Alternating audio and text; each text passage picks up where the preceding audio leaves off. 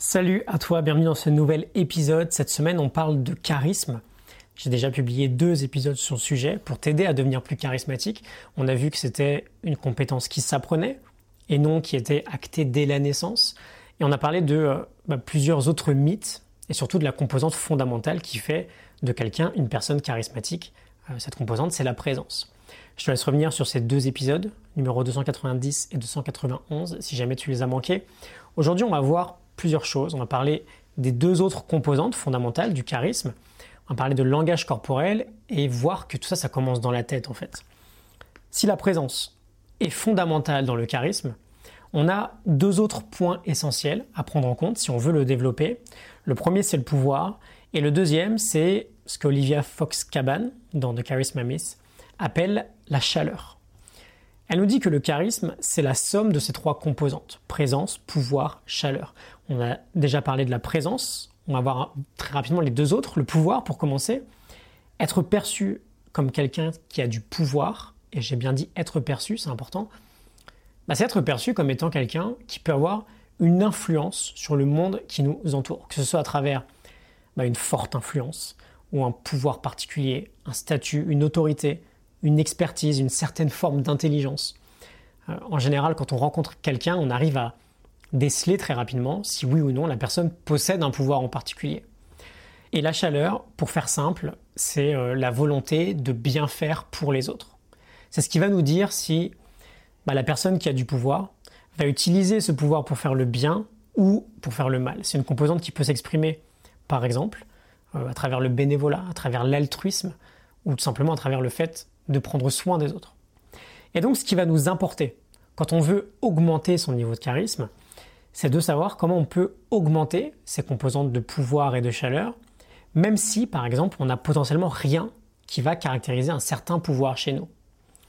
Ce qu'il faut comprendre dans un premier temps, c'est que on l'a dit, on parlait de valeur perçue, c'est pas le pouvoir en soi qui va importer, c'est la perception que l'on a du pouvoir de l'autre. Par exemple, quand on croise une personne, ou quand on interagit avec une autre, on va chercher inconsciemment bah, des signes chez l'interlocuteur qui vont nous permettre de juger son niveau de pouvoir, de juger s'il est plutôt chaleureux ou non. Quelqu'un, par exemple, qui s'habille avec des vêtements chers va nous mener à penser qu'il est riche. Hein, quelqu'un qui a l'air super amical va nous faire penser qu'il a des bonnes intentions.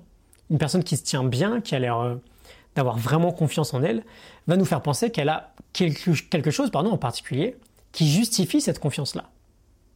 Et donc juste en augmentant le niveau de perception de pouvoir et de chaleur que l'on va renvoyer, on peut augmenter notre niveau de charisme. Et si je te dis tout ça, c'est parce que historiquement, la combinaison de chaleur et de pouvoir a toujours été très rare. On l'a souvent euh, connecté à la survie en fait. Par exemple, dans, la jungle, quelqu'un qui est très puissant, très musclé, et euh, également très chaleureux, donc il peut prendre soin d'une communauté, bon, bah, dans les moments critiques, si on veut survivre, on veut l'avoir avec nous. Et on a évolué avec ces idées-là. Euh, c'est ce qui fait qu'on recherche inconsciemment des signes, soit de pouvoir, soit de chaleur chez l'autre. Je reviens au trio, présence, pouvoir, chaleur. C'est vraiment la somme des trois qui rend charismatique. On l'a vu hier, le premier est absolument indispensable, pas de discussion possible. Et bon, ensuite, si, jamais tu as du pouvoir, mais que tu n'es pas très chaleureux, tu vas pouvoir sembler froid ou arrogant ou avec des mauvaises intentions. Si tu as de la chaleur mais que tu n'as aucun pouvoir perçu, bah, tu vas peut-être sembler euh, désespéré ou zélé. On n'aime pas forcément les gens qui en font trop. et donc juste pour conclure, comment on transmet, pour conclure et pour te teaser un peu, comment on transmet cette perception du pouvoir ou de la chaleur? Par le langage corporel.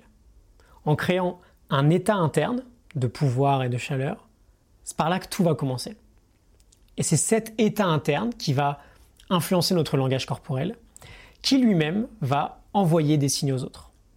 Ok? On s'arrête pour aujourd'hui. Retiens bien ces idées autour du pouvoir et de la chaleur. Et dans les épisodes suivants, ben, on parlera de ces fameux euh, états internes et langage corporel.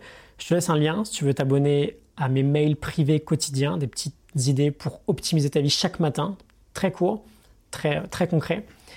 Et je te retrouve demain pour un nouvel épisode. Excellente journée à toi. À demain, salut.